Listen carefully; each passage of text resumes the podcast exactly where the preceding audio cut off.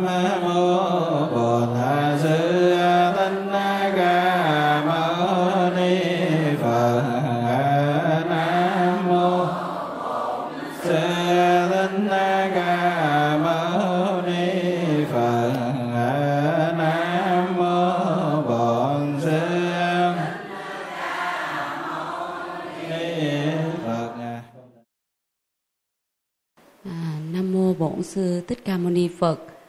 kính bạch Hòa thượng viện chủ chùa Vũ Quang.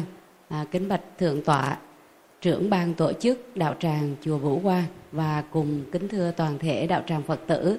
À, thì à, theo thông lệ à, à, sư cô cũng đã nhiều lần đến với đạo tràng chúng ta và hôm nay cũng có một sự cố à, về cái chuyến đi là do à, sư cô phải đi lên Đà Lạt để mà một sư bà đang hấp hối do đó chuyến bay nó bị delay à, do đó đạo tràng phải chờ một chút. À, xin đạo tràng à, hoan hỷ.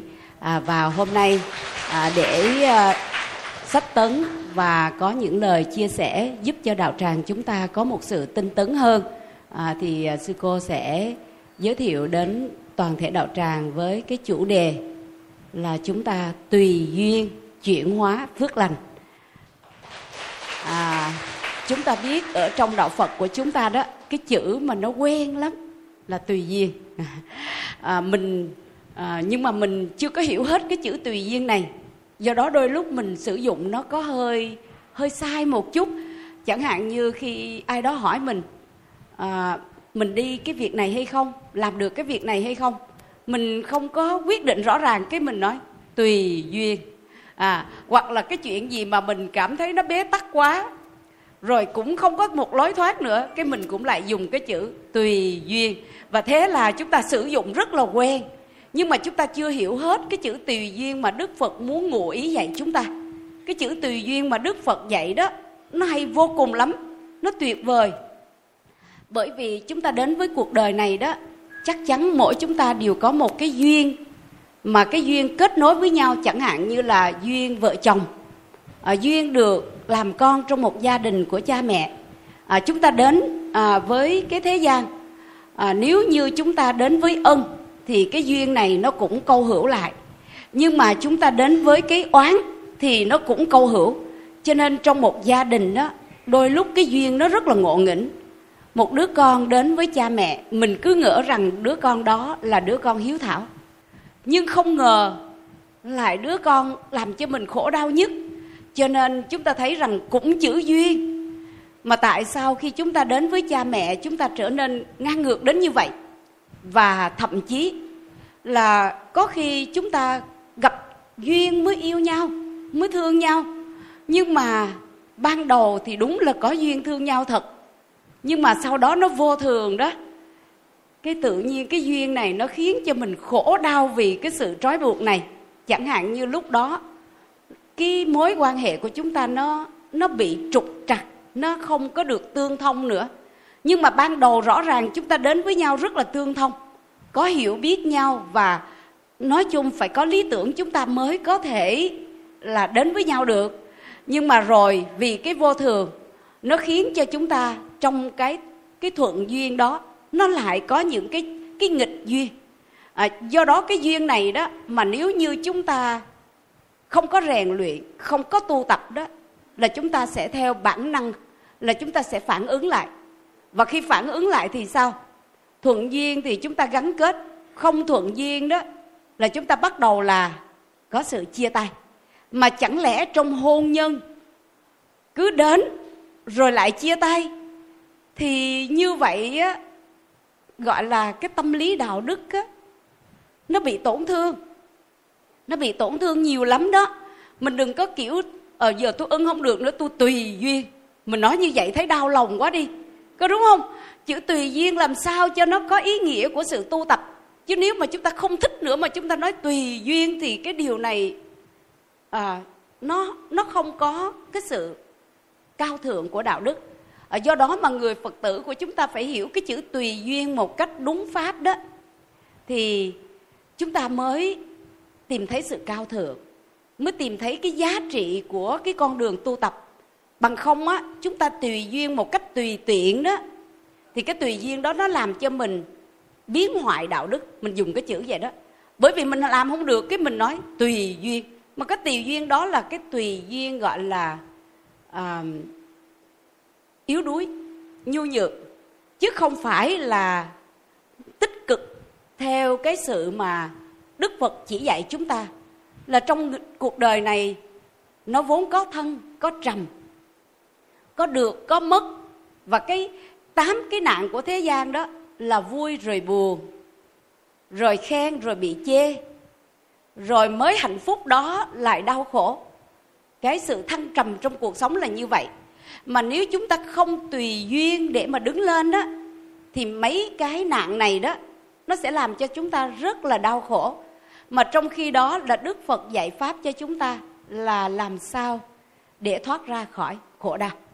À, cho nên phật tử của chúng ta phải hiểu cái chữ tùy duyên này một cách đúng pháp thì chúng ta sẽ trở nên là vững mạnh và trở nên là cao thượng và mới giải thoát khổ đau.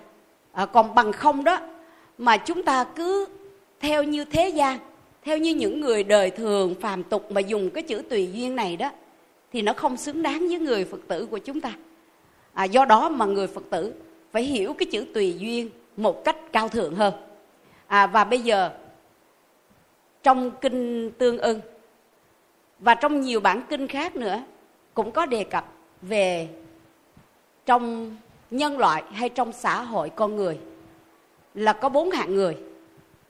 Có hạng người sanh ra từ bóng tối đi về ánh sáng nhưng có người sanh ra từ bóng tối, không về được ánh sáng mà lại về với bóng tối. Rồi ngược lại, có người sanh ra từ ánh sáng, lại đi về bóng tối. Nhưng có người, họ đã từ ánh sáng, họ trở về với ánh sáng. Thì trong bốn hạng người này đó, đức phật đặc biệt ca ngợi và tán thán hai hạng người, là từ bóng tối đi về ánh sáng. Rồi từ ánh sáng đi về ánh sáng. Thì cái này mình dễ hiểu ánh sáng hay bóng tối, bốn cái mình chia thành hai cái thôi.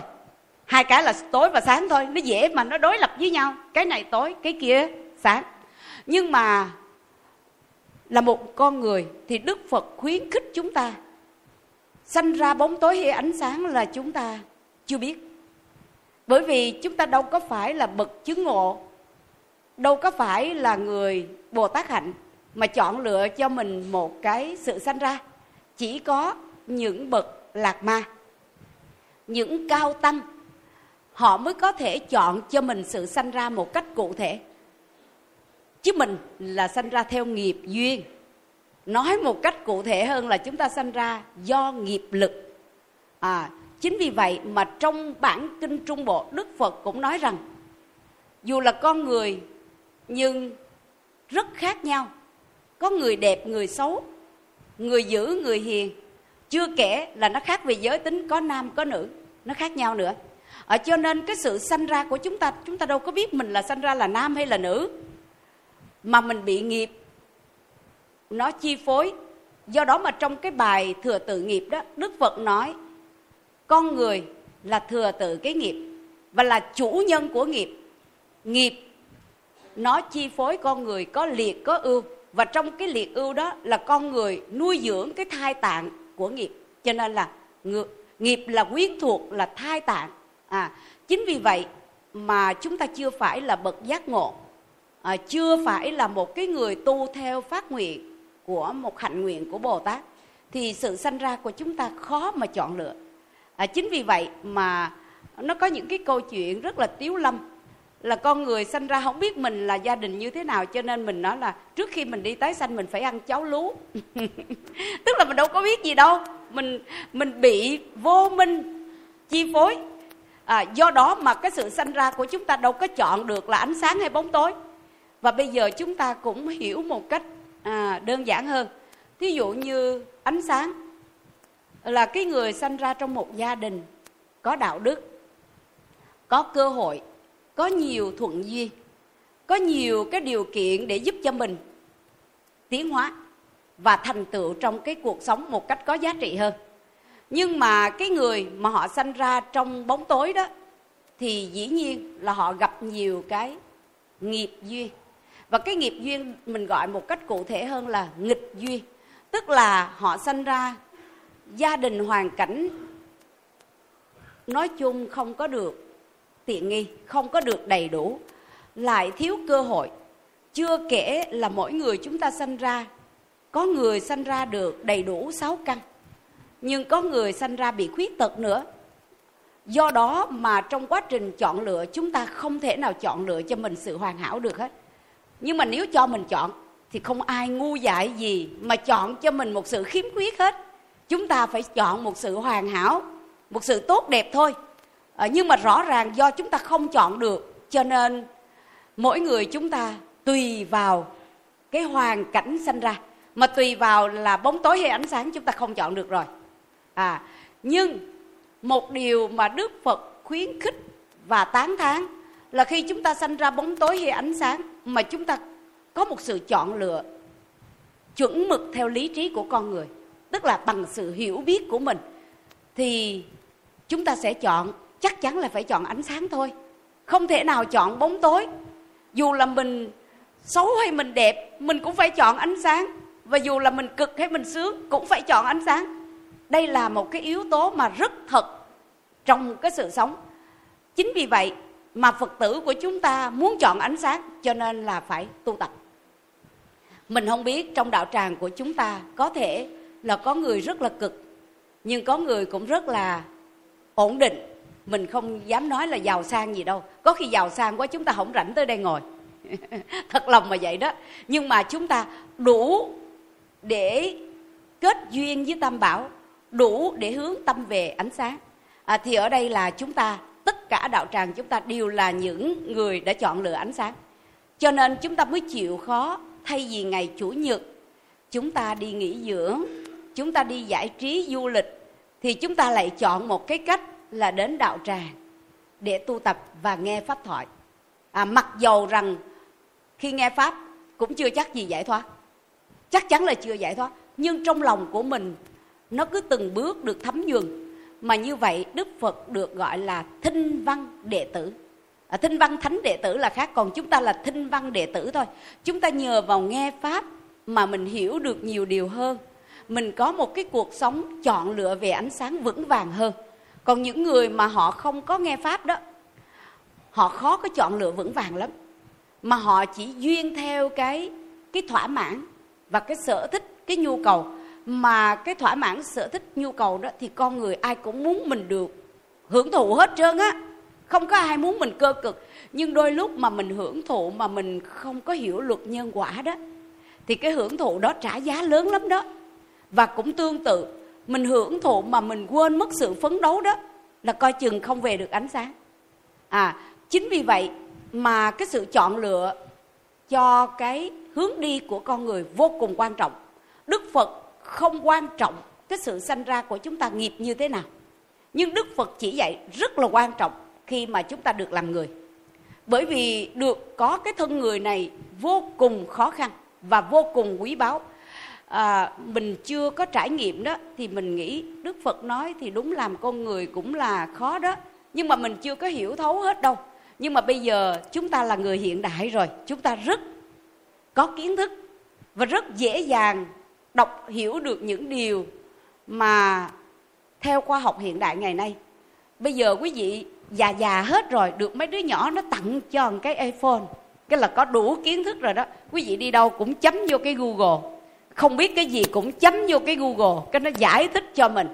Nhưng mà lần trước cũng có nói với quý vị cũng coi chừng cái google. Nếu mà mình không có kinh nghiệm mà mình chỉ chỉ nương tựa vào google hoàn toàn đó thì thôi cũng tiêu luôn đó. Không có đơn giản một chút nào.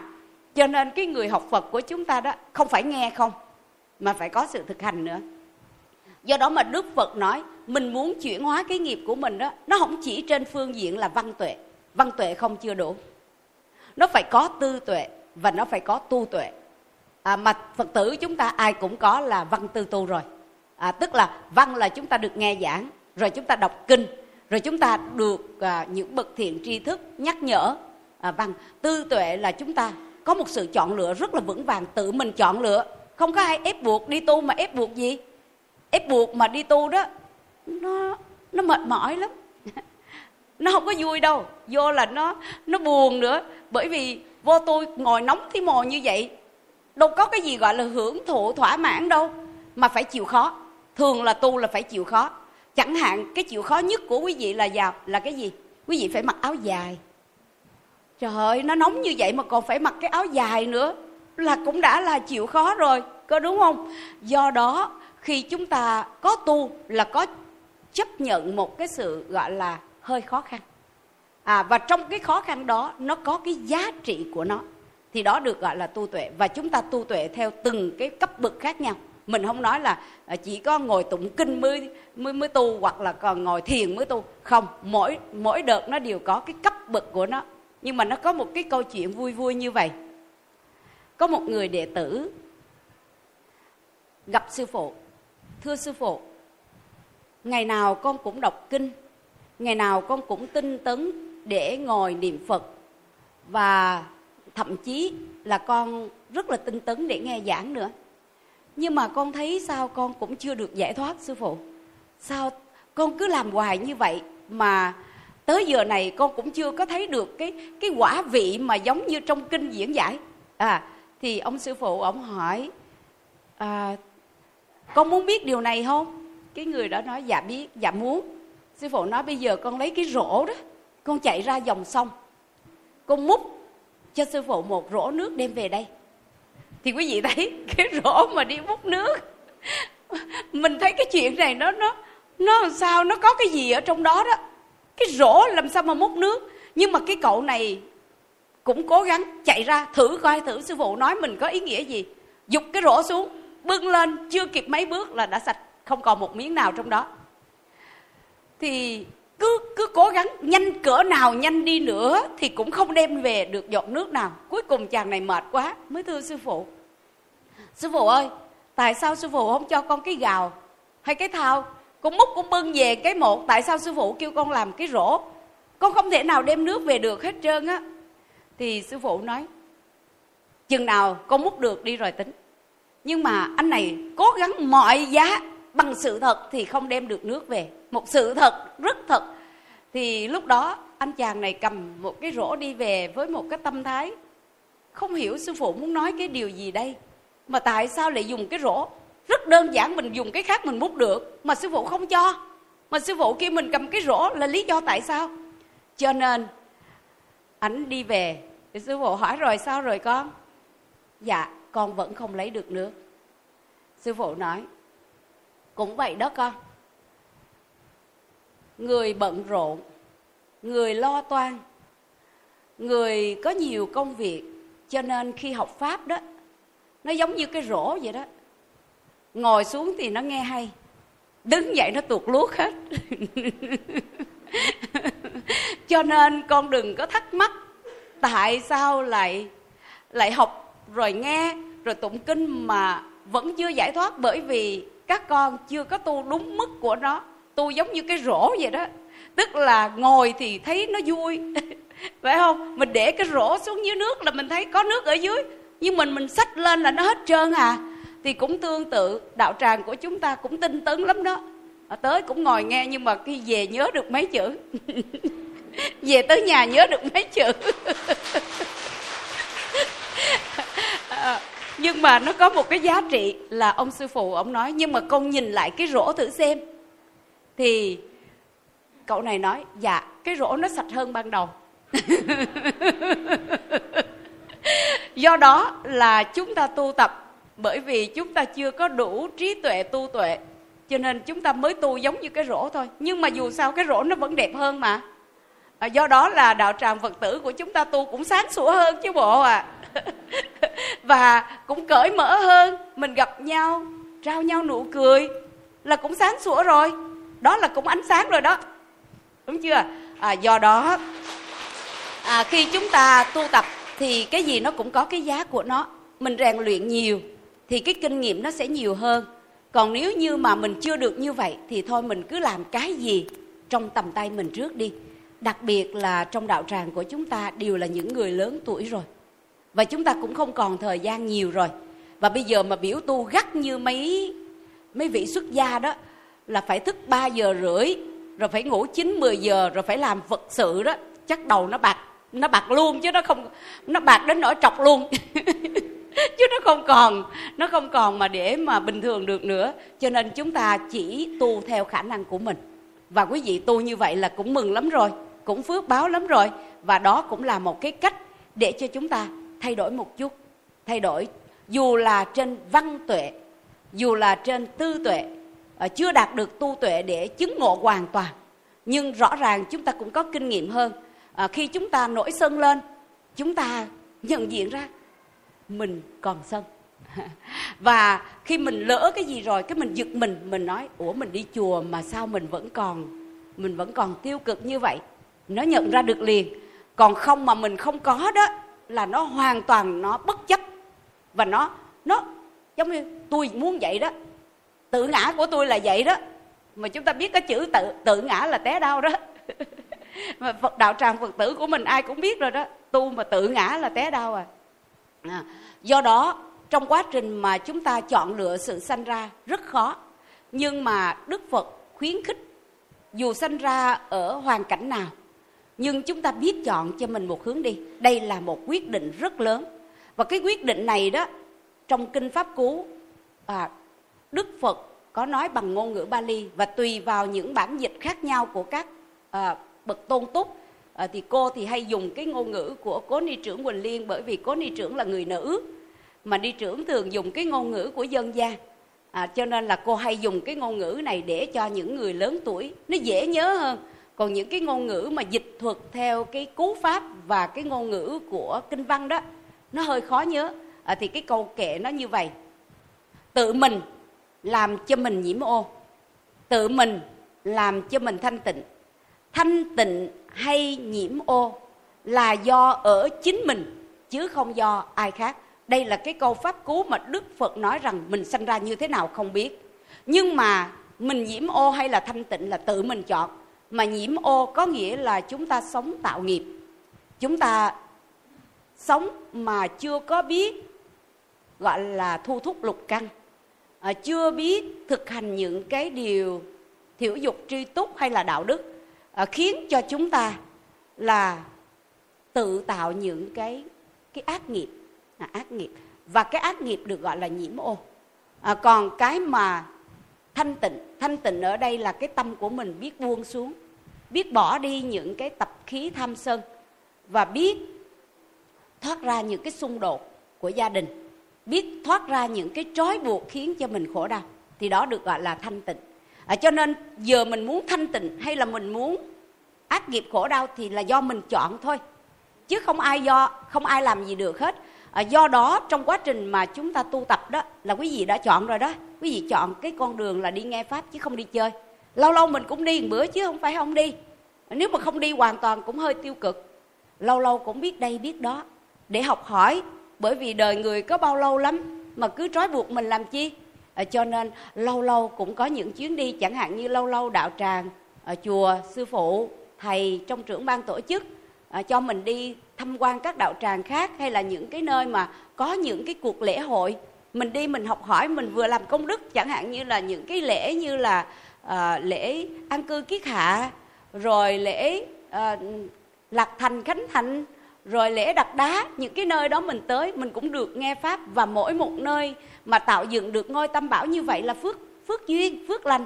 À do đó mình biết câu hữu kết nối với những thiện duyên thiện pháp. À và khi chúng ta biết kết nối như vậy chúng ta tạo cho mình một cái phước lành. À tạo cho mình phước lành. Còn nếu như chúng ta cứ cứ xem cái chuyện đó đâu có liên quan gì đến mình đâu. Mình chỉ biết cái gia đình của mình thôi cái nó hơi bị ích kỷ. Cái tầm nhìn của mình nó không có rộng mở nó không có được thăng tiến học hỏi. À, thì à, ở đây muốn nói rằng do mỗi người mình tự chọn một cái hướng đi như vậy nhưng mà không phải ai cũng chọn được. Thật sự không phải ai cũng chọn được. Quý vị suy nghĩ cho kỹ đi. Đôi lúc mình được có duyên đến với tam bảo nhưng mà mình kêu con cái mình nó chưa chắc đi ạ à. chưa chắc chỉ đứa nào nó có duyên nó thích lắm đó thì mẹ đi cái là phụ đi làm thiện pháp chứ còn mà kêu nó nó nó còn bận lắm ạ à. con không có đi được đâu à, do đó không phải ai cũng có thiện duyên để mà kết nối với các cái hạnh nguyện của tam bảo thì bây giờ chúng ta thấy rằng rõ ràng là sanh ra chúng ta không chọn lựa được. Chẳng hạn như, bây giờ mình đâu có biết làm sao mà sanh ra làm phụ nữ. Mặc dầu phụ nữ nó cực dữ lắm. Nhưng mà bây giờ đã làm nữ rồi, làm sao đây? Bây giờ phải học cách để thoát cực thôi. Chứ bây giờ làm nữ rồi cái giống như mấy đứa.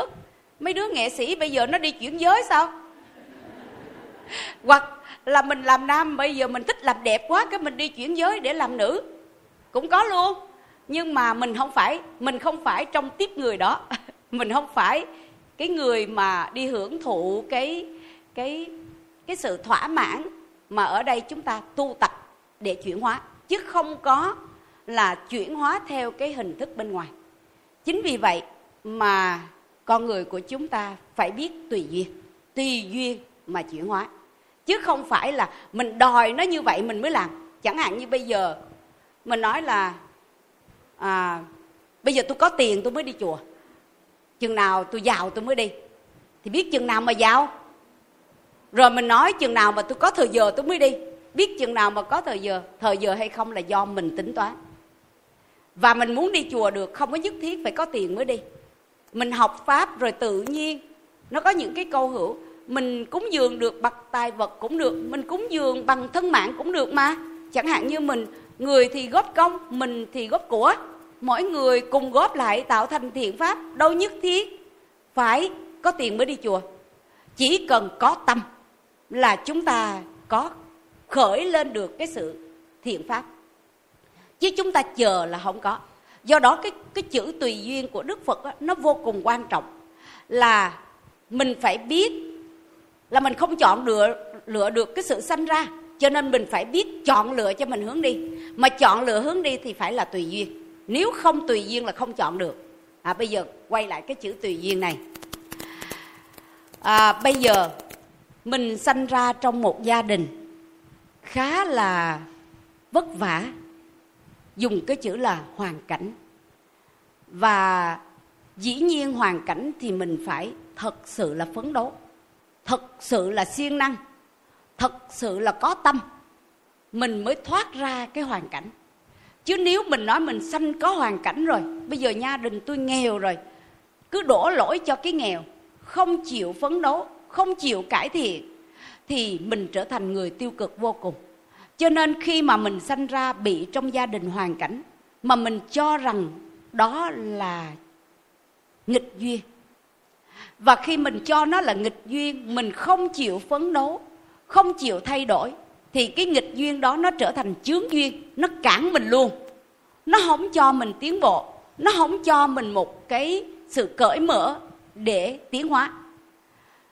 Do đó, khi sanh ra trong hoàn cảnh, nhưng mà đối với một người mà được nghe lời dạy của đức phật đức phật khuyến khích rất là lớn.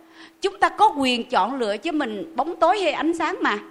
Cho nên chúng ta sanh ra trong hoàn cảnh, mình tạm cho, mình tạm cho là bóng tối mình tạm cho là sự cơ cực, mình tạm cho là hoàn cảnh. Thì bây giờ, chúng ta có thể thay đổi được không? Được, nếu chúng ta quyết tâm. Chúng ta quyết tâm, mình phải học nhiều hơn người ta. Thay vì người ta học một, mình phải học ba. Tăng lên học năm, người ta làm có một, mình phải tăng lên năm. Và mình phải biết cởi mở cái tấm lòng của mình bằng thiện pháp nữa. Bởi vì tại sao mà mình sanh ra trong cơ cực? Chắc chắn là cái ác nghiệp của mình nhiều. Tức là những cái mà mình đã bị nhân quả. Cho nên nó mới khiến mình sanh ra trong một cái cái hoàn cảnh không được thuận tiện, không được có nhiều cái phước duyên. Cho nên chúng ta chắc chắn là bị cơ cực. Mình hiểu được như vậy, bây giờ mình phải tạo phước. Tạo phước không có nghĩa là mình có tiền, mà tạo phước mình giúp cho người này một cái gì đó bằng tấm lòng. Mình giúp cho người kia bằng tấm lòng biệt là phải biết nương tựa vào giới để đừng tạo nghiệp duyên. Chẳng hạn như mình biết mình cực rồi, mình biết mình bệnh nhiều rồi thì đừng có sát sanh nữa. Mình biết mình bị hạn chế về vật chất, tức là nó thiếu thốn, cơ cực, thì bây giờ mình đừng bao giờ phạm giới trộm cắp nữa. Trộm cắp là đừng có cướp công của người ta và cũng đừng có lấy của của người ta. Để mà mình chỉ có cho cái công thôi bây giờ mình đã không có tiền rồi, thì cái gì làm được cho người ta thì làm. Đừng bao giờ tính toán trong cái công việc. Chẳng hạn như mình nghĩ, sao mà mấy người đó lên chùa không làm gì hết, ngồi nghe pháp, còn tôi phải quét sân, quét dọn nhà vệ sinh, phải nấu bếp. Thì mình phải biết, chắc chắn mình có nợ cái gì rồi. Và bây giờ nợ, mình làm trong chùa, vô cùng có phước. Mình làm ở ngoài mình cho có một, hai người, mình nấu trong một nồi ăn, trăm, hai trăm người trong chùa mình có phước hơn hai trăm lần đúng không? Thì lúc đó đó chúng ta không tính toán mà chúng ta biết mình cơ cực nhiều mình không có tiền mình bỏ công. Nhưng cái công của mình mình hướng thượng mình phát lòng thì tự nhiên ngay cái chỗ đó nó tạo thành cơ hội. Và sư cô kể cho quý vị cái câu chuyện của một người thợ gốm vào thời đức phật. Và người thợ gốm này đó à, được được à, trích dẫn rất là nhiều trong những cái bản kinh mà chú giải, đặc biệt là trong cái bản mà na tiên vấn đáp hay là ông vua mi lăng đà vấn đáp. Trong na tiên vấn đáp thì có một lần ông vua mi lăng đà ông đem cái câu chuyện của người thợ gốm ra ông hỏi ngài na tiên là vào thời của đức phật ca diếp đó, có một vị tên là gati gata là người thợ gốm. Thì cái ông thợ gốm này đó, gia đình rất là nghèo, mà lại cha mẹ lại mù nữa. Và ông ta rất là hiếu thảo, hiếu đạo vô cùng. Nhưng có một điều là ông ta đắc pháp. Và đắc pháp, ông ta chứng vào sơ quả. Và khi chứng vào sơ quả cho nên ông ta giữ giới một cách rất là hoàn hảo, là một người luôn luôn giữ giới trong sạch. Và ông ta làm cái nghề đồ gốm đó đến nỗi mà ông ta bước vào thánh quả rồi ông ta làm làm cái nghề đồ gốm ông ta cũng không bán luôn. Mà ông ta làm mỗi một cái bình gốm ra là ông ta trao đổi hàng hóa. Một cái bình gốm ra đẹp như thế nào, ông trao đổi thức ăn. Và ông trao đổi những cái vật dụng. Do đó mà cái đời sống nó không phải là giàu sang, nhưng nó rất là ổn định để mà nuôi cha mẹ già, bởi vì cha mẹ là mù. Do đó là ông ta sống để trả hiếu, không xuất gia được nhưng là một người đệ tử, cư sĩ tại gia của Đức Phật Ca Diếp và là một người đã bước vào thánh vị. Cho nên, Đức Phật Ca Diếp luôn luôn tán thán công ảnh của cái người thợ gốm này. Thì à, một hôm, nói chung là cái người thợ gốm này đi vào chùa công quả không hề, bởi vì người thợ gốm đâu có dùng tiền nữa, làm gì mà vô chùa mà có tiền cúng dường. Cho nên lúc nào vô chùa cũng là bằng cái sự trao đổi hàng hóa của mình để có thức ăn để cúng dường đức phật ca diếp và chư tăng. Đơn giản là những gì mình làm ra bằng công sức của mình.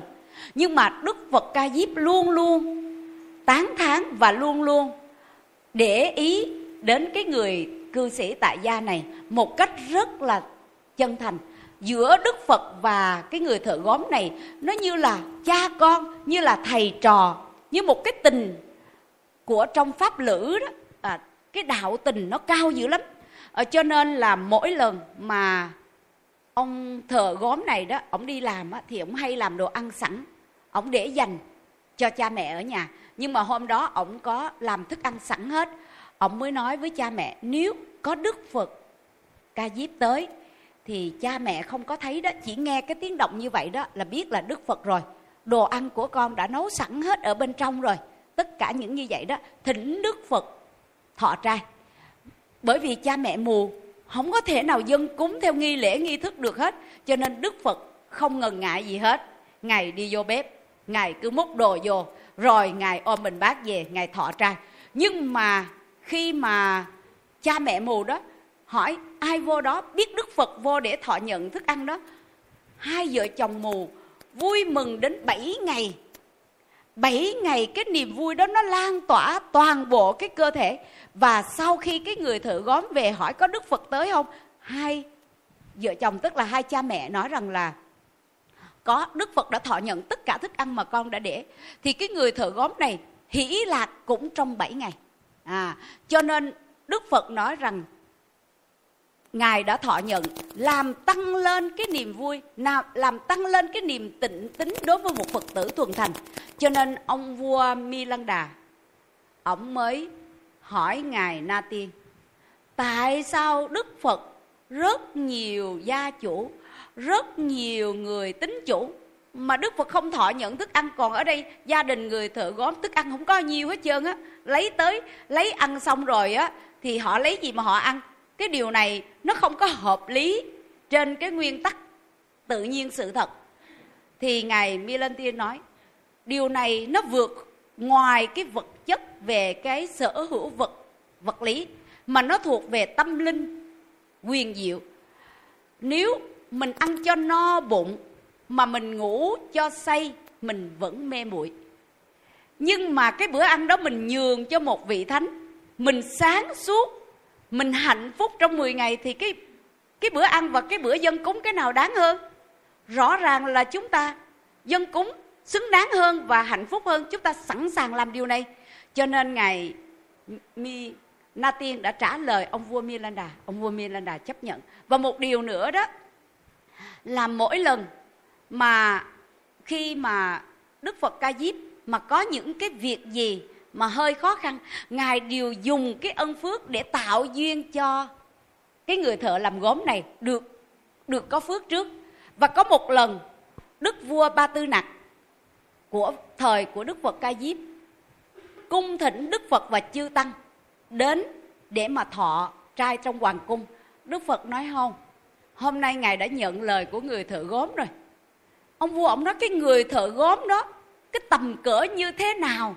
Và có một cái cái phước như thế nào mà dám giành với vua? Cho nên ông đi nghiên cứu thì đức phật nói không. Đức vua có thể là một người có quyền lực, có tiền bạc, có giàu sang, có tất cả. Nhưng mà đức vua không có được những cái đức tánh mà người thợ gốm có. Có nghĩa là đức vua chưa biết giữ giới, chưa biết hạnh phúc trong sự tu tập. Mà người thợ gốm đã thoát ra khỏi nhân quả, không còn bị nhân quả nữa. Và người thợ gốm này, khi họ có vật dụng của họ, là vật dụng của họ được làm ra bằng sự thanh tịnh, bằng công sức của mình, chứ không phải của ai hết. Mặc dầu không có gì sang trọng, nhưng những bữa ăn hoàn toàn có thể là bằng rau, bằng tất cả những gì mà người thợ gốm này có thể tự tạo ra được, thì đây là một công đức phước lành rất lớn. Do đó mà đức vua đã nhận lời của người thợ gốm. Thì ông vua này, ông nghe như vậy, ông lại tò mò nữa. Ông hỏi, thì nó lại có một câu chuyện. Cũng là người thợ gốm này, một hôm trời bảo, cái hương thức của đức phật nó bay mất cái nóc. Cái đức phật nói với các vị tỳ kheo, hãy đến nhà người thợ gốm, coi có tranh không, đem về lọp lại các vị tỳ kheo tới nhìn thấy nhà đâu có gì đâu, nhà nghèo mà có gì đâu. Nói không có gì hết, nhưng mà chỉ có thấy tranh ở trên cái mái nhà thôi. Đức phật nói, rút tranh đó về lợp mái cho ta. Quý vị biết là như vậy đó. Thì các vị tỳ kheo leo lên, rút tranh. Thì hai vợ chồng mù á, hỏi, ai ở trên đó? Nói, ai mà lấy giữa nhà của tôi, làm chi mà lạ lùng vậy? Người này nói là đức phật cần mấy tranh về che cái hương thất đức phật. Hai ông bà mừng quá quỳ xuống lại và hạnh phúc trong ba tháng. Cho luôn cái mái nhà mà hạnh phúc trong ba tháng. Thì người thợ góm về, biết cái mái nhà của mình đã được cúng dường cho đức phật ca diếp, thì ông ta cũng hạnh phúc ba tháng. Và một điều vi diệu xảy ra là khi cơn mưa tới, không hề ướt. Bởi vì ở đây là nhờ vào giới, nhờ vào niềm tịnh tính bất động với tam bảo. Cho nên khi mưa nó bay qua đó nó tự nhiên nó bay mạnh hơn. Cho nên nó bay mạnh hơn cho nên nó không rớt nước xuống ngay chỗ đó. Cứ tới đó là có một luồng gió. Đưa mưa qua rất mạnh. Cho nên toàn bộ ngôi nhà không có nóc mà vẫn không bị ướt. À, đây là một cái sự vi diệu. Và ở đây cái câu chuyện này muốn nói với đạo tràng phật tử của chúng ta đó không đợi mình giàu sang không đợi mình giàu sang mới làm thiện pháp. Mà chỉ cần mình biết tùy duyên. Mình sẽ chuyển hóa phước lành cho mình. Và cái chuyển hóa phước lành là nó tự tâm. Có nghĩa là trong tâm của mình phát khởi lên một niềm tịnh tính, hạnh phúc, tràn tràn ngập như vậy. Cho nên nó sẽ giúp cho mình có phước lành. Và cái phước lành nó đến ngay trong hiện tại của cái nhà thợ gốm. Đó là cái câu chuyện này, nó được được tất cả các vị tỳ kheo cũng như đạo tràng phật tử vào thời của đức phật bàn tán cho nên ông vua, ông thấy mầu nhiệm quá. Ông thấy mầu nhiệm trong cái sự gọi là phước lành của một người mà chỉ có thành tâm thôi. Cho nên ông đã chở tất cả vật liệu tới sửa lại hết cái nhà và cho người thợ gốm vào trong cung điện làm công việc mà tín nhiệm nhất bởi vì đây là người giữ giới. Chúng ta thấy phước lành chưa? Từ một cái một cái cái mà mình tưởng chừng như mình tưởng chừng như một cuộc sống như vậy là bế tắc. Quý vị cứ thấy đi. Sanh ra không có nghề nghiệp, chỉ làm gốm thôi. Mà cha mẹ lại nghèo, có phải là hoàn cảnh lắm không? Hoàn cảnh đó. Nhưng chỉ cần chân thành, tu tập đúng pháp. Dĩ nhiên trong cái câu chuyện này, nó vẫn có một cái sự màu nhiệm mà chúng ta chưa chạm được tới. À nhưng mà sự thật, nếu chúng ta thật lòng đúng với cái niềm tình tính bất động đó, thì chúng ta sẽ chạm được tới cái nhiệm màu này còn nếu như chúng ta chưa chúng ta vẫn ngồi cứ so đo tính toán thì chắc là còn lâu. Còn lâu lắm. À, đây là cái câu chuyện mà cho chúng ta thấy rằng là nếu chúng ta chỉ cần tùy duyên nhưng tùy duyên đó phải từ cái tâm không phải tùy duyên một cách nhu nhược. Tùy duyên không làm được mà gọi là tùy duyên. Cái này tùy duyên có nghĩa là biết rằng cái bữa ăn của mình ăn xong rồi sau qua cái miệng thì thức ăn nó cũng trở nên không còn có giá trị. Nhưng chúng ta biết dân cúng cho một vị phật đó thì cái con đường gọi là tịnh tính hoặc là mình biết đây là một cái phước lành thì cái bữa ăn của mình rất đơn giản. Mà tại sao đức phật không nhận của ai đó không nhận của vua chúa không nhận của ai mà nhận của mình? Phải là phước lành không? À, cho nên gia đình của ngà người thợ gốm này đã hạnh phúc trong 7 ngày. À thì ở đây chúng ta thấy rằng là một cái phước lành là do chính con người chuyển hóa. Từ mình tùy duyên mà chuyển hóa chứ đừng có nghĩ là mình có tiền rồi mình mới dân cúng. Đợi mình có tiền lâu lắm nó vô thường. Mới vừa có xong cái nó có chuyện để mua đồ rồi. Cho nên cái gì làm được? Mình tùy duyên phát khởi tịnh tâm. À, hay là mình nói là thiện pháp. Chứ mình chờ đó mình chờ cho nó đủ có hai ba đồng thì cái con người của mình có hai đồng cái mình muốn lên bốn đồng có bốn đồng cái mình muốn sáu đồng. Và thậm chí cái người mà à, mấy cái người công ty đó họ mở được công ty cái họ thấy phải mở thêm mấy chi nhánh nữa. Mà mở chi nhánh hoài cái bận hoài đâu có đi chùa được. Cũng không có duyên mà cúng được một miếng nào đâu. À, nhưng mà cái người thợ gốm chỉ đi làm gốm nhưng mà lại kết thiện duyên được với tam bảo. Cho nên ông ta có cơ hội được cúng dường đức phật nhiều lần. Và được cúng dường một cách rất là hoan hỷ thành tâm. Và đó là phước lành. À, đó là một câu chuyện về phước lành khi chúng ta chuyển hóa. Nhưng câu chuyện ngược lại. Câu chuyện này là câu chuyện từ bóng tối đi về ánh sáng. Từ một người sanh ra hoàn cảnh, biết tu tập, biết giữ giới, biết chuyển hóa tâm, chuyển hóa nghiệp. Thì từ cái chuyển hóa nghiệp này, một cái người cơ cực mà sau đó được đức vua gọi là đức vua hỗ trợ thì mình thấy là phước lành rồi. Được được đức vua tài trợ là mình thấy là phước duyên rồi. Và bây giờ có được máy ấm gia đình chỉ cho một máy tranh mà bây giờ có nguyên cái nhà ngói. Thì cái này thì đối với thời hiện đại của chúng ta thì nó cũng hơi có hơi bị xa xỉ một chút. Nhưng mà trên thực tế vẫn còn những cái nhiệm màu trong cuộc đời này lắm. Nếu chúng ta biết tùy duyên đúng pháp. Và một câu chuyện khác cũng trong kinh pháp cú và cũng trong kinh à, bản kinh của tương ưng có kể về một chàng công tử và cái chàng công tử này được sanh ra trong một gia đình vô cùng giàu có. Giàu có đến nỗi tài sản mà có thể duy trì được ba đời con cháu. Và chúng ta biết gia sản mà duy trì ba đời con cháu thì gia sản này không có nhỏ một chút nào hết. Nhưng mà cái chàng công tử này đó có một cái à, gọi là một cái sở trường về nghệ thuật. À, cho nên ông cha đó là làm quan triều đình. Và khi đứa con của mình nó có một sở trường về nghệ thuật chỉ thích múa hát chỉ thích những cái nghệ thuật thôi thì à, ông cha nghĩ rằng gia đình của mình cũng giàu quá mà mình làm quan nữa mà mình có gia sản tới ba đời thôi con mình nó thích cái gì cho nó học cái nấy. Và thế là cho học nghề vũ vũ công.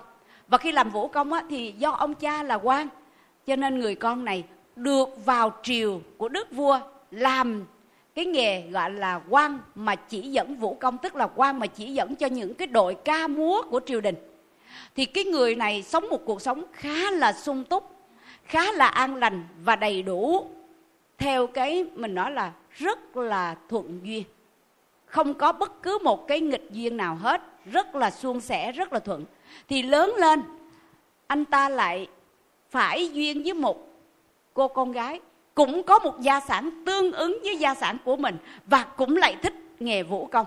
Cho nên hai bên hai bên gia đình môn đăng hộ đối trở thành cái à, suy gia với nhau mình gọi là thông gia với nhau. Thì hai vợ chồng sau khi cha mẹ chết cộng hết cả hai gia sản lại thì chúng ta thấy là nó mấy đời luôn nữa. Nhưng có một điều là một hôm cái bọn ăn chơi cái bọn mà gọi là nó không có tích cực làm ăn mà nó chỉ thích hưởng thụ. Mình nói theo cái ngôn ngữ hiện đại là những cái người mà ham chơi tứ đổ tường đó. Thì à, cái nhóm người này nó mới thấy cái chàng vũ công này sao mà sống hưởng thụ mà sung sướng như vậy. Cho nên nó mời chàng vũ công này. Chúng tôi có những cái loại thức ăn rất là đặc sản. Mời à, chàng vũ công hãy thưởng thức thì anh chàng này anh nói, đồ trong cung đình ngon hơn nhiều. Nó nói trong cung đình không có những cái loại hảo hạng như của tụi nó. Thế là nó cho ăn những cái thức ăn gì quý vị biết mà ngày nay dễ dụ dỗ con người nhất không? Có khi bánh tráng trộn cũng dụ dỗ được đó. Con người của chúng ta đó là thích đắm nhiễm vào vị giác. Cho nên những cái đồ mà nó dụ dỗ là những cái mồi mà uống với rượu quý vị biết khi mồi mà uống với rượu á nó làm cho một cái cảm giác rất là phê rất là lân lân và đây là cái thời của đức phật chứ cái thời của mình nó không dụ cái này đâu. Thời của mình nó dụ ma túy cần sa. À, nó dụ bóng cười rồi vậy thôi. Chứ còn cái đời của đức phật đó là chưa có mấy cái này. Cho nên nó dụ bằng những cái món ăn mà gọi là mồi rượu đó. Và nó cho nhắm rượu. Thì khi anh chàng này thử đặc biệt quá nó khác với những cái gì mà trước đây mình ăn trong gia đình và trong hoàng cung. Cho nên, nó bắt đầu, nó mỗi ngày một chút, mỗi ngày một chút, nó thêm một chút, thêm một chút. Thế là anh bắt đầu nghiện luôn. Và khi nghiện luôn thì bắt đầu nó bày ra trò chơi này, bày ra trò chơi kia. Và thế là cái gia sản bao nhiêu đời trong một thời gian không bao lâu, tất cả đều tiêu tan đều tiêu tan trong cái thú vui, hưởng thụ. Thì ở đây muốn nói cũng là một câu chuyện. Một câu chuyện một người sanh ra trong một gia đình hoàn cảnh quá ư là cơ hội, quá ư là thuận duyên, quá ư là tốt đẹp. Vậy mà chỉ vì sơ sót thôi. Chỉ vì không có được rèn luyện, không có kinh nghiệm sống, mình nói là không kinh nghiệm sống, và hơi chủ quan hưởng thụ và chúng ta biết đó, con người khổ với nhau đó, chúng ta có thể vượt qua rất dễ. Nhưng mà khi chúng ta giàu sang đó, chúng ta bắt đầu hưởng thụ đó, chúng ta rất dễ hờn trách nhau, hờn dỗi nhau. Cái ngã nó được nuôi dưỡng. Và khi cái ngã nó nuôi dưỡng đó, chúng ta sẵn sàng, bác bỏ sẵn sàng đập đổ tất cả những ân tình trước đây. Do đó mà gia đình mà chia tay không phải là lúc khổ đâu. Hiếm lắm mới có gia đình khổ mà chia tay gia đình mà chia tay là đã thành đạt. Đến cái mức độ là tài sản đã trở nên đầy đủ và đã đã trở nên là tiện nghi. Và chúng ta biết đó, hầu hết trong xã hội, cái gia đình mà dễ bị đổ nát nhất không phải là cái ban đầu của tuổi trẻ. Ban đầu của tuổi trẻ mà còn tích cực đó, là còn phấn đấu để vượt qua. Chúng ta có thể chung tay nhau năm 10 năm để gây dựng tài sản nhưng chúng ta chỉ hờn dỗi thôi cái tài sản này trong vòng vài năm không tới vài năm vài tháng là đổ nát hết. Do đó cũng là sự tùy duyên. Nhưng nếu chúng ta không biết tùy duyên để đi lên thì chúng ta sẽ bị cạm bẫy và chúng ta sẽ rơi vào cái hố sâu của cái gọi là cái nghiệp duyên đó. À, thì bây giờ tóm lại trong cái chuyện mà chúng ta nói hai câu chuyện, một câu chuyện là chứng minh cho chúng ta thấy là từ bóng tối đi về ánh sáng, đó là người thợ gốm. Từ ánh sáng mà đi về bóng tối là anh chàng vũ công. Hai câu chuyện đối nghịch nhau. Và câu chuyện này, nếu chúng ta quan sát và nghiên cứu trong thời hiện đại này có không? Có. Chắc chắn có luôn. Thì bây giờ phật tử của chúng ta đều là những người biết phát tâm tu tập thì chúng ta phải vững tâm vững tâm về những lời dạy của đức phật và vững tâm để mà có trí tuệ. Mà trí tuệ làm gì? Hộ trì các căn. Nếu không hộ trì được các căn của mình, con mắt mà nó thích cái gì rồi là nó đấm nhiễm. Cái mũi mà nó hửi cái mùi gì rồi, nó đấm nhiễm. Cái miệng mà nó thích cái gì rồi, nó đấm nhiễm. Lỗ tai mà nó nghe âm thanh dịu ngọt là nó đấm nhiễm. Cái thân mà nó xúc chạm những cái gì mềm, dịu, nó đấm nhiễm. Thì bây giờ phật tử của chúng ta phải tập luyện. Cái này tập luyện từ từ. Lâu lắm mới đạt được. Tuy nhiên những người mà tập luyện cấp cao như tu tập thiền đó, thì họ họ soi từ bên trong nội tâm. Họ vững mạnh từ bên trong nội tâm. Nhưng phật tử mình chưa có cái thời gian tu được nhiều như vậy đó, thì mình nhớ, mỗi lần mình đi chợ, đừng để con mắt này nó nhiễm. Nó đấm nhiễm là coi như nó bỏ cái nhẹ ra, nó gánh cái nặng về. Mấy tờ tiền ở trong túi có nhẹ không? Nhưng mà nó cắn mình để mình gánh về cho bao bao nhiêu túi mà lúc mình mua nó vui không? Mình mua nó vui dữ lắm, mà nó càng rút hết ra thì nó xách về càng nặng. Đi mua thì nó vui dữ lắm, mà xách về và xách ra được tới chiếc xe đó, mà bỏ lên xe nó nặng vô cùng, là chưa kể chưa kể là mình mua về xong xài hết không chưa biết. Nhưng mà con mắt nó nhiễm nó mới làm cho mình mua dữ vậy đó. Hễ mà cầm ít ít thôi. Người nào mà biết cái tánh của mình dễ bị nhiễm á, thì cầm vừa đủ thôi 500 thôi. Chứ người nào mà biết con mắt mình mà nhiễm mà cầm 10 triệu là thôi rồi đó. Xong. Là về xài, không biết xài hết không, đi đi năn nỉ người khác. Cho người khác để xài phụ nữa đó. Hết hạn. Mà mình ra mình thấy, mà bây giờ cái marketing của thời hiện đại nó nó tuyệt vời lắm. Cái marketing của nó nó nó bán có khuyến mãi đó. Cái mình khoái cái vụ khuyến mãi này lắm và thế là mình mua mà mình đâu có xài hết. Mắc nhiễm rồi đó. Rồi cái mũi mà nó nó ngửi vào cái mùi gì thơm đó là nó cũng nghiện nữa. Nó nghiện. À, và cái miệng đó nó ăn. Và nó thích cái gì mà cứ cái vị giác gia tăng. Và vị giác gia tăng là đồ độc không đó. Mấy cái đồ mà nó làm cho cái vị vị giác của mình gia tăng đó là quá chất. Nó kích cái vị giác của mình lên mình thấy nó rất ngon. Nhưng khi qua xong cái cửa miệng của mình xuống độc tố. Và chúng ta biết đồ siêu thị bây giờ nó vừa bắt mắt nó vừa bắt mũi nó vừa bắt miệng luôn nữa chứ. Nó bắt hết luôn á. À và những cái món ăn mà bây giờ người ta những cái à, quán mà quán ăn nhanh đó à, những cái siêu thị mà bánh pizza ờ, rồi những cái burger những cái đồ mà chiên giòn đó nhìn nó vẽ lên không là cũng đủ thấy là hấp dẫn rồi. Và khi nó có cái mùi đó nó nấu lên gia vị vô cái mùi này không nó quyến rũ không bỏ qua được. À và khi cái mùi nó quyến rũ là làm gì cũng mua thử ăn. Ăn xong rồi cái vị này sẽ mua nữa. Và tất cả đây là nghệ thuật của khoa học nghệ thuật của công nghệ. À, do đó phật tử của mình ăn chay đừng bị bắt mắc những cái này. Bệnh đó ăn đồ luộc thôi, an toàn. Không là ung thư. Không là bị mỡ máu. Đủ kiểu hết. Rồi mình ăn, bây giờ ba cái phật tử mình tháng ăn chay mấy kỳ cũng đỡ đỡ rồi nha. Chứ ăn mặn đó, ăn mặn là người ta bỏ vô cái máy tăng trọng đó. Người ta quay lên cái thịt nó tươi hơn. Nó tươi hơn, nó được giữ lâu hơn. Nhưng cái chất mà bảo quản lâu hơn đó là cái chất làm cho sơ cứng động mạch bởi vì nó làm cho cái miếng thịt tươi thì khi mình ăn vào những cái chất đó nó chưa có hóa giải đâu. Nó lại vào cơ thể chúng ta. Nó làm cho chúng ta dễ bị tê tay tê chân dễ, dễ bị máu không thông bị ngăn sơ cứng các cái thớ thớ thịt cái tế bào của mình. Cho nên chúng ta ngày nay thức ăn ngon hơn thời ông bà của chân chúng ta nhiều lắm luôn đó. Mà sau thời ông bà của chúng ta đâu có ở vô bệnh viện nhiều đâu? Cả cái thành phố Hồ Chí Minh có ba cái bệnh viện lớn thôi. Còn bây giờ, mỗi một quận tới mấy cái bệnh viện luôn mà mà sáng nào cũng đông nghẹt hết trơn bởi vì mình ăn ngon quá.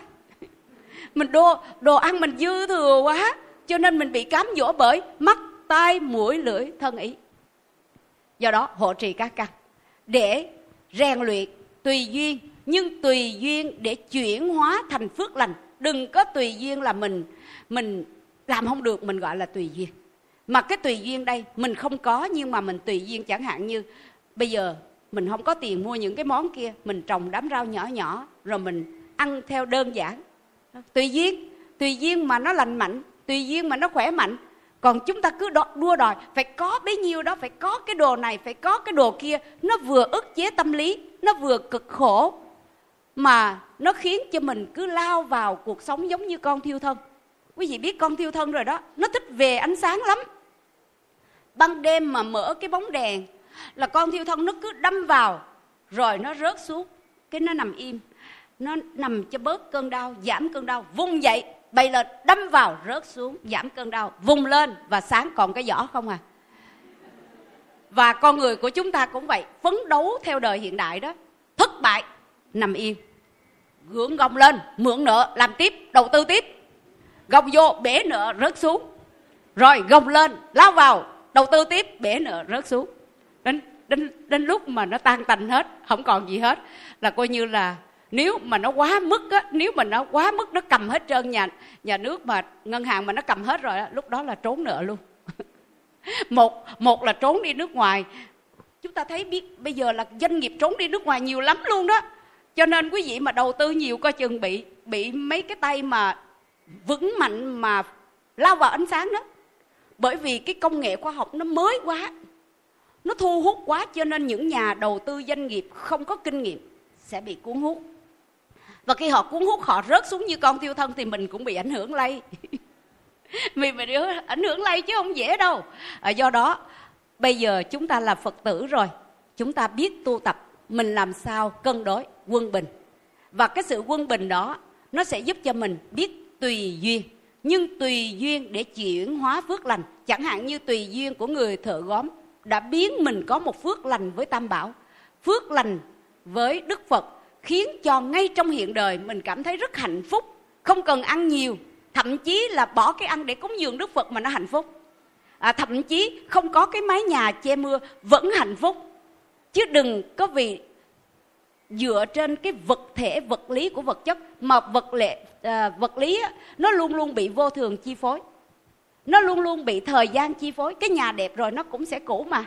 Cái áo mới rồi cũng sẽ cũ. Quý vị cứ đi nhìn nhìn vòng vòng vòng vòng mấy cái đường phố đây. Mỗi lần sư cô thì ở trên quê lâu lâu xuống một lần đó thấy mấy cái nhà nó đẹp lắm. Nhưng mà nửa năm sau đi xuống thấy nó mục hết trơn. Giống như nó bị cũ đó mưa gió rớt. Tất cả đều vô thường. Nhưng mà một câu để chuyển hóa rất là hay. Thì quý vị à, cái câu này của một thượng tọa à, là có năng khiếu về làm thơ. À, cho nên thượng tọa có một cái câu như vậy.